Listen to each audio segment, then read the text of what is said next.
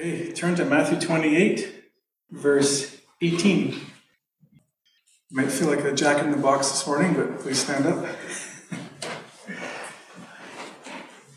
Let's read Matthew 28 and verse 18.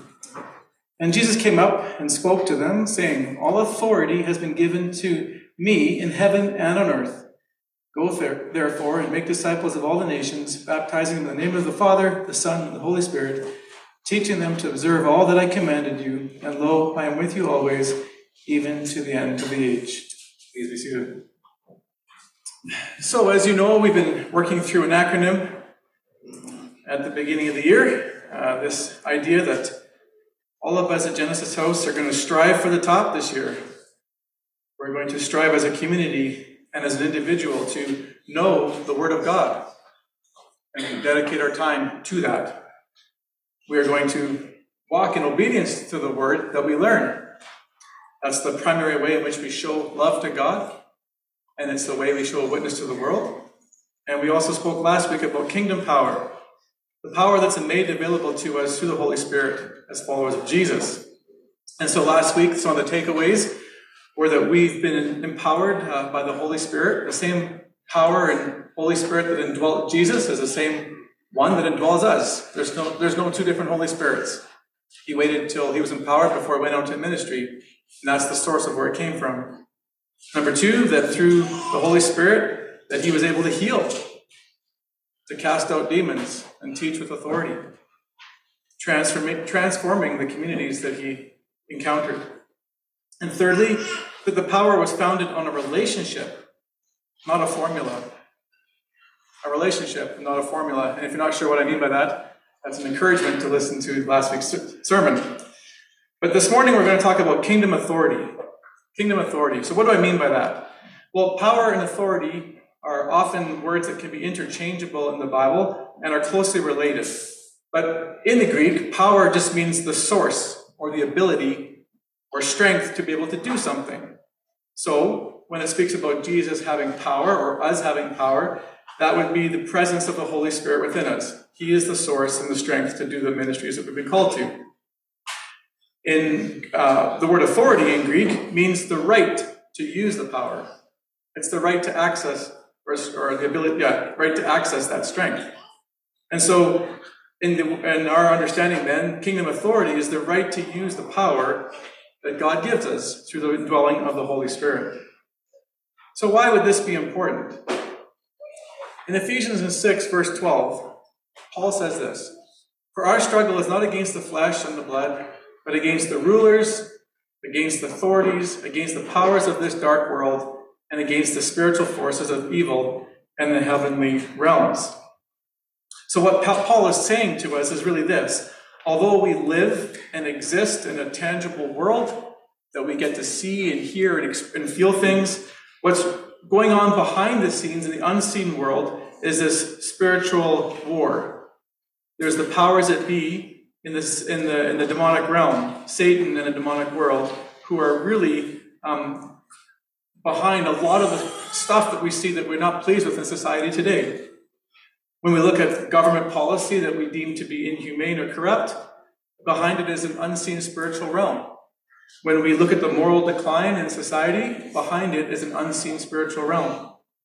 When we look at death and sin and destruction and tragedy, it's contributed to the spiritual realm. Satan and his soldiers are hard at work. So we are in a spiritual war, Paul tells us. So therefore, we have to learn to operate as soldiers of Christ and with that comes kingdom authority. I want to remind the church today of the vision that we're on. We're, uh, we're seeking to be an internally focused church where we preach the word and we seek to pray for one another and bring healing to each other's lives. And we're doing the same in the externally focused church as we try to reach the community. We're trying to work towards this. And so, what we're, we're looking for is kingdom authority in our lives so that we can bring healing and fullness of life that Jesus wanted to impart to us, both within our church family and outside, so that we can bring transformation to everyone here and those who aren't in attendance here this morning, those who don't know Jesus. And so I want to help us begin to realize the kingdom authority that we have today. The First thing I need to say is that our authority has been won for us through Jesus' victory on the cross. Our authority that we have has been won for us through Jesus' victory on the cross. This is something that I've been really wrestling through this week. And to be honest with you, I don't fully understand all the implications of what I'm going to teach you this morning. Um, I feel like I'm just sort of, if we're walking upstairs, I'm just one step ahead of you, maybe in what I'm learning and the implications of it. But nonetheless, it's in Scripture, so I, I need to teach it. but in the beginning, Adam and Eve were made in the image of God. They were created to act like God and have power and dominion over creation. So in Genesis 1, God created man and said this Let us make mankind in our image, in our likeness, so that they may rule over. And then he goes to list all the things in creation. In verse 28, he says, God blessed them and said to them, Be fruitful and increase in number, fill the earth and subdue it. So we learn right in the beginning of Genesis 1 that the intention was is for Adam and Eve to have dominion and power in this world. Another way of saying it is they are second in command to God. At this point, the angels aren't the ones who have dominion over this world. Man is given that responsibility, not the angels, of which Satan would have been one of them at this time, but he was not fallen at this time. So he was still, if you will, good. the problem is, is that Satan rebelled. Adam and Eve enticed Satan, or sorry, Satan enticed them to rebel, and they sinned by what we call now in Christianity the fall of man, the fall of man from God's perfection. By obeying the devil, then Adam and Eve gave away their authority over creation that God had given them, and their disobedience brought a curse on creation. And this is the biblical answer to why there is tragedy, death, and sin in this world because it was through Adam and Eve's fall and their disobedience to God and through Satan's temptation that this entered the world. So then, Adam, what he did then by sinning was he moved from second place in God's economy to third place in having dominion over this world. And Satan now became the ruler of what Adam was intended to rule. We can see this in Jesus' temptation in Luke chapter 4 and verse 6 in one of his temptations, the devil comes to, um, to Jesus in the wilderness, and it says there that he showed him power and wealth of kingdoms. And he said, I will give you the glory of these kingdoms and authority over them because they are mine to give to anyone I please. Now, he could have been lying at this point, but at the same time, Jesus didn't deny this claim one bit. He didn't deny that the power was within his grasp. But all this changed at the cross and resurrection. God had a plan to restore what Adam had lost and what we inherited from Adam, to save and restore us to our rightful position. Jesus came as a human being, laid aside his deity in terms of expressing it and, and, and um, yeah, of, sort of living it out to its fullest, and lived as Adam did. He faced all the trials, all the temptations that Adam did, and we do today even the devil himself. He succeeded in obedience where Adam failed. The result then is that he redeemed everything lost by Adam and demonstrated to us how humanity was intended to live. He demonstrated the model citizen, if you will, of how we were intended to live in perfect obedience to God and dependence on the loving Father. And so when he died and was resurrected, these are the comments made about Jesus in the New Testament.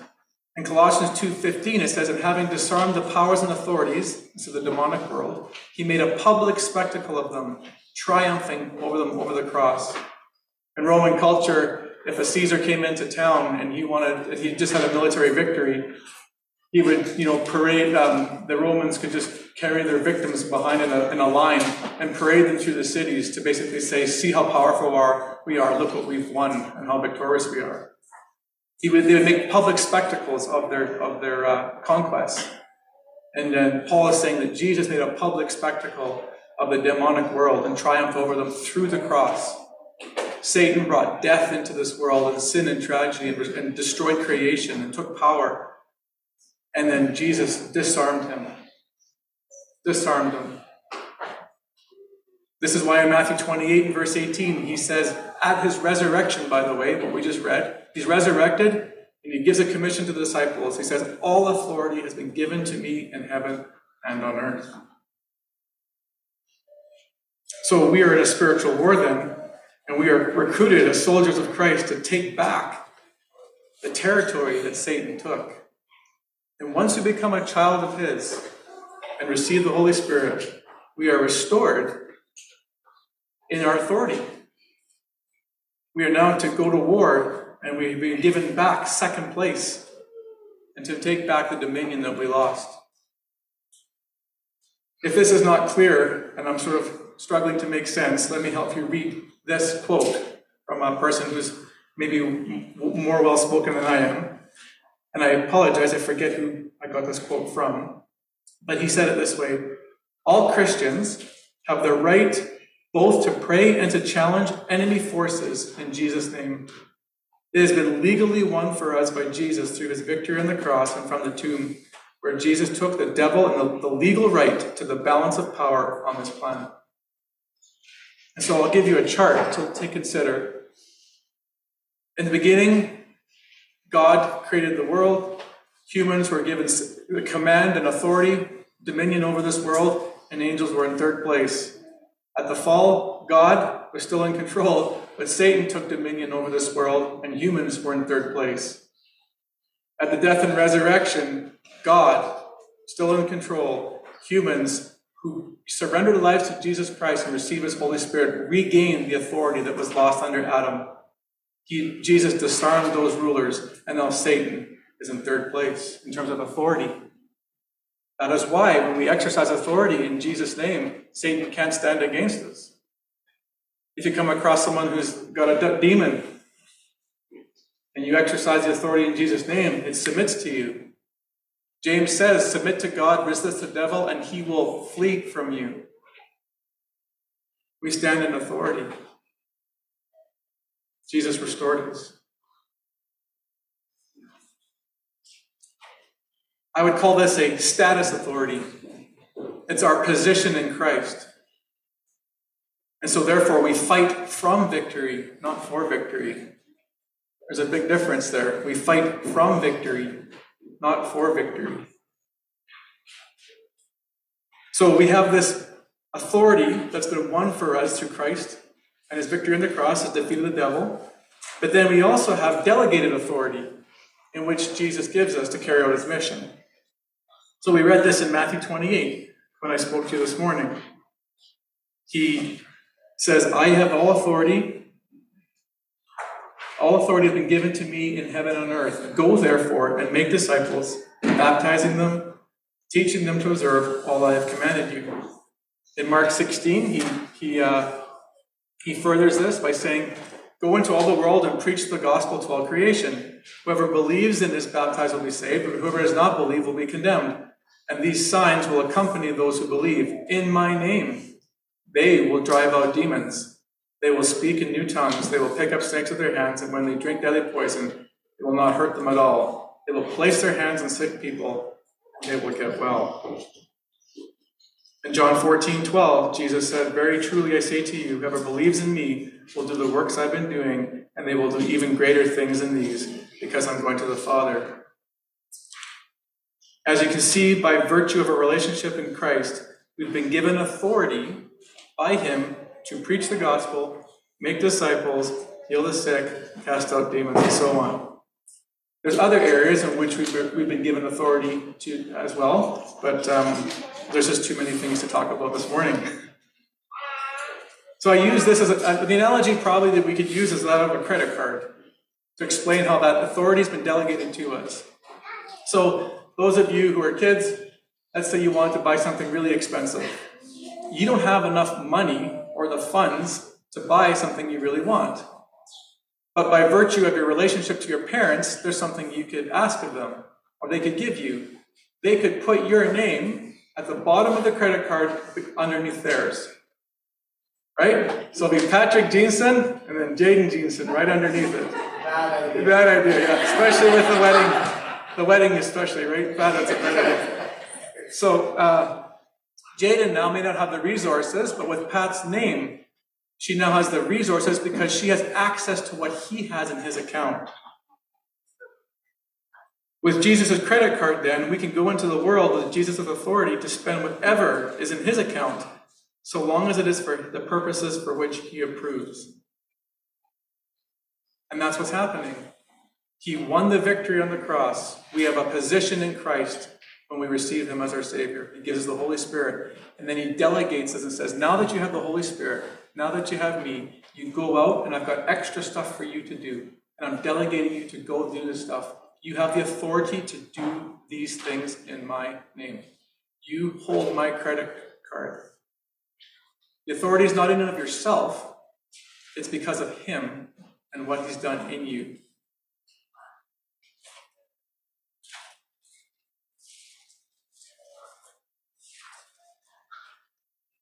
Now, there's a key to walking in this authority, and that's intimacy with the Lord. Walking in authority requires intimacy with God. What do I mean by that? Well, Jesus modeled this to us. His ministry, as you remember, didn't begin until he received the Holy Spirit at his baptism. He was 30 years old. He did not do anything or say anything or function in any way before he received that power. At the same time, though, he received authority to go and perform the things he did and to preach the way he did. But we need to remember the source and the, and the means by which this came about. The biggest thing that Jesus did to recognize his right to operate in the power that he did was spend one on one time with his Father in the quiet and the alone, praying. And a lot of time by himself in prayer. I, there's about 20 or so references or more in the New Testament. I'm going to give you three. After Jesus had spent, sent the crowds away, he went up to the mountain by himself to pray, and when it was evening, he was there alone. In Mark 135, and early in the morning, he, while it was still dark, he got up, he left the house and went away to a secluded place and was praying there. In Luke 5.16, Jesus himself would often slip away to the wilderness and pray. I love that one. It's not just one evening. He's that's his habit. He's often slipping away from the crowds and his disciples to get alone with the Father. This is really important because in John, he makes seven references to this. He says, I do nothing on my own initiative. I don't speak anything without the Father's permission. I don't preach anything without the Father's permission. I don't heal anyone without the Father's permission. Seven times in John, he makes that comment. Where is he getting the, the uh, sort of like the communication time and the, and the words in terms of how to operate in ministry? He's getting it from his Father. When would that be occurring? When he's slipping alone to get time away. He's giving his Father ample time to speak to him what to do, what to say, where to go, who to heal, what message, and the Lord is communicating with him. He's got this incredibly intimate relationship and he's hearing from God. And then when he hears from God, he then goes out. He goes out.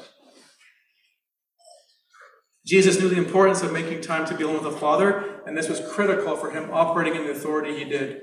He was given the power through the Holy Spirit, but with his time with the Lord, with his Father on his own, he could hear directly from God, cultivate that relationship, and know what to do. And therefore, his will lined up perfectly with the Father's will.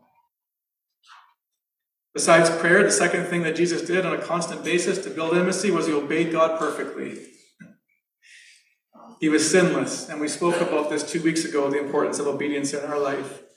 Disobedience, of course, would have resulted in death for all of us. If he sinned, there would be no sacrifice for sins and no forgiveness offered to us. So praise be to God that he didn't fall to temptation. But disobedience in us quenches the Holy Spirit in us and can often create relational blocks in which we have to confess and, and, and make the relationship right again. So our aim then and our authority, besides it being a, uh, a status authority, meaning that Christ has won the victory for us, it's a delegated authority that we have the right to go out and do the things Jesus did. it's also an authority that is built off of intimacy. And when you and I spend time in prayer and listen to God, it's in those quiet times that He can give us the, the, the peace and the information we need to go out and do the things that He does. And I'm just making this up in theory, like like if, but I've, I've a lot of my friends and you know um, and books I've read, if people have these kind of things happen. I'll give you an example. Like let's say uh, a guy comes, uh, the Lord says to me quietly, uh, Andrew, uh, uh, you're going to um, go meet someone with a, you're going to see someone with a green sweater uh, who happens to be walking down your street today in your neighborhood at three o'clock. And so I go outside, and lo and behold, three o'clock, a guy with a green sweater walks by. What do I think I'm going to do with that information? I'm going to engage that person, especially if he says that person has cancer and you're to pray for healing over that person. Now, when I go to pray for that person, I know God has already ordained that thing. But I, I could only hear that in the quietness of my prayer life. And so now, when you go out, you have the confidence to operate in authority because you spent time with the Lord in quiet.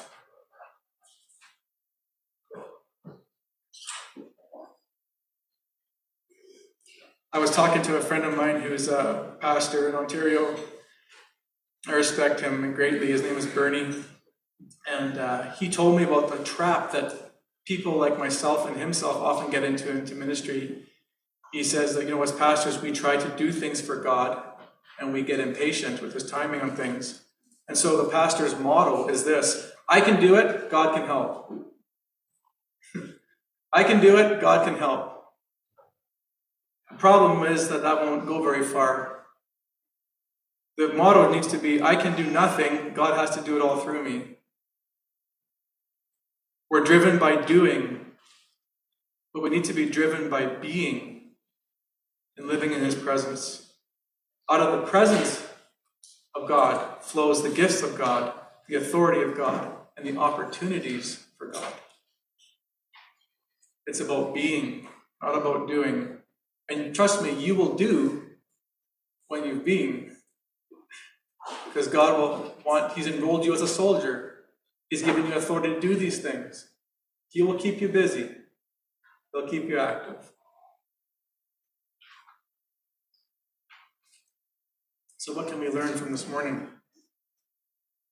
As Christians, our authority can be defined as the right to use the power of God that He has given us through the indwelling of the Holy Spirit. So, power is the strength or ability to do something, authority is the right to use that power. Second, our authority in this world has been won for us through Jesus' victory on the cross.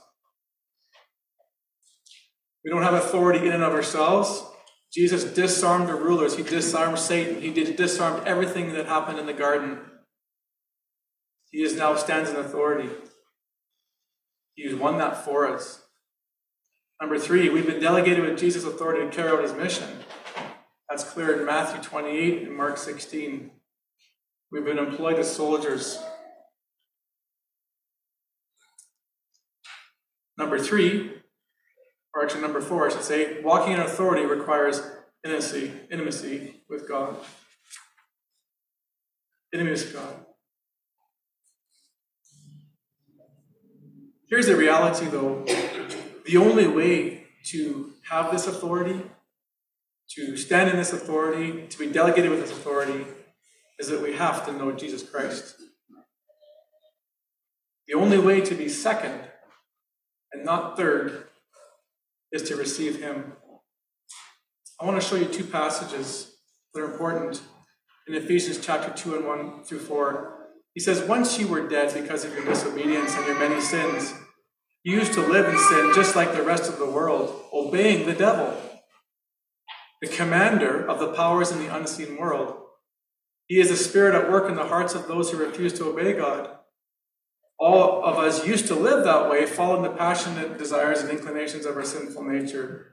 But God is so rich in mercy, and He loved us so much that even though we were dead because of our sins, He gave us life when He raised Christ from the dead. This is important, and this is an unpopular message in the world today, but you only belong to two kingdoms as a human being. There's only, there's only two kingdoms there's Satan's kingdom and Jesus' kingdom. We operate in only one of those kingdoms. And according to Ephesians here, all of us, every human being starts off um, in that uh, devil's kingdom. We've all, and the reason is we've all sinned against a holy God. We've all copied Adam. And so it's only through Jesus Christ and the forgiveness he offers us that transfers us from one kingdom to the other. Transfers, transfers us from the kingdom of darkness to the kingdom of light. And so we bank on his mercy and his goodness to receive that. Consider Hebrews chapter 2 and verse 14. Because God's children are human beings made of flesh and blood, the Son also became flesh and blood. For only as a human being could he die, and only by dying could he break the power of the devil, who had the power of death. Only in this way could he set free all who have lived their lives as slaves to the fear of dying.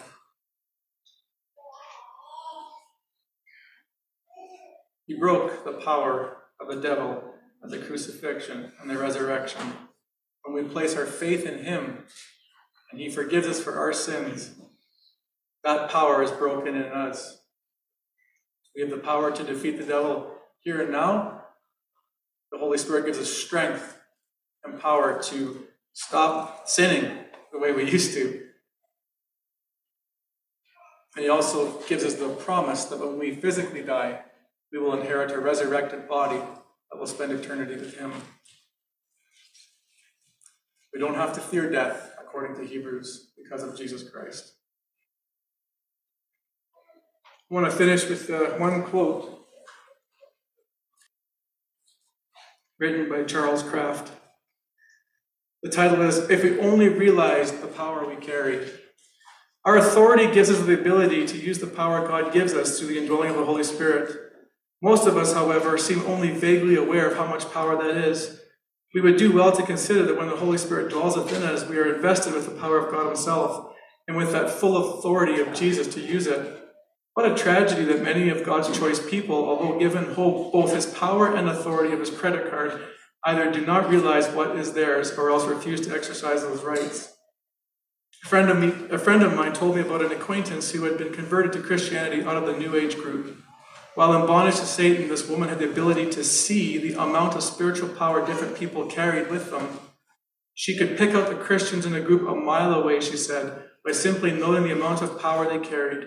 Although she knew Christians wield more power than New Agers, she also knew that most Christians had no idea what to do with that power. So the Christians were no threat except the occasional one who knew how to use the power of Christ. She and her fellow New Agers tried to keep well away from such people. How different their experience might have been, the convert remarked, if the Christians they might have they met had only realized how much power they carried and they exercised their God-given authority to use it. This is a message of hope for us as we seek to live out the internal and externally focused church. You, you carry infinitely more power than you realize. And, but unfortunately, sometimes we walk around like we're defeated. It's time to rise up. Yeah. Well, I'll, I'll close with this quote because this, this will end perfectly and it'll speak to your what you're thinking. As Christians, we have no choice as whether or not we possess this authority. It is part of the package given to us with the Holy Spirit. Our only choice is whether we learn how to use this authority and whether we actually make use of it. Amen. Let's pray. Father in heaven, we give you thanks for your word. I, I know for, for a guaranteed uh, fact that your Holy Spirit is working in here and helping people think differently about the kingdom and their, uh, their the, um, the privilege they have to work as soldiers for you in this in this battle. And I pray, Lord, that our church will rise up and walk in your authority. No more of this defeated attitude with the label I suck on their foreheads, Lord. This is all about standing in your Holy Spirit and what you've done on the cross and the victory you've won. We pray, God, that you would uh, yeah, rise up our church and the other Christians within our community to, bring your kingdom to this world and to seek to restore what was lost by Adam we look forward to what you have for us in the future. And even now, I pray that you give us opportunities, even today, Lord, in the week to come. We pray this in Jesus' name. Amen.